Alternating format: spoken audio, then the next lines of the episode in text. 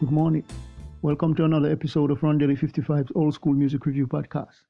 This morning is Tribute Mondays and I'll feature Miss Ernestine Anderson.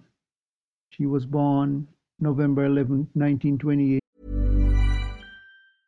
Cool fact a crocodile can't stick out its tongue. Also, you can get health insurance for a month or just under a year in some states. United Healthcare short term insurance plans, underwritten by Golden Rule Insurance Company, offer flexible, budget friendly coverage for you. Learn more at uh1.com.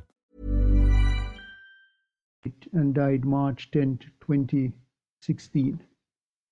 She was a jazz and blues singer who was active for over 60 years in the industry. Her first recordings came out in 1967, but most of her regarded efforts started in the 1980s. And she continued on until the year before her death. You can listen to songs Moaning, Never Make Your Move Too Soon.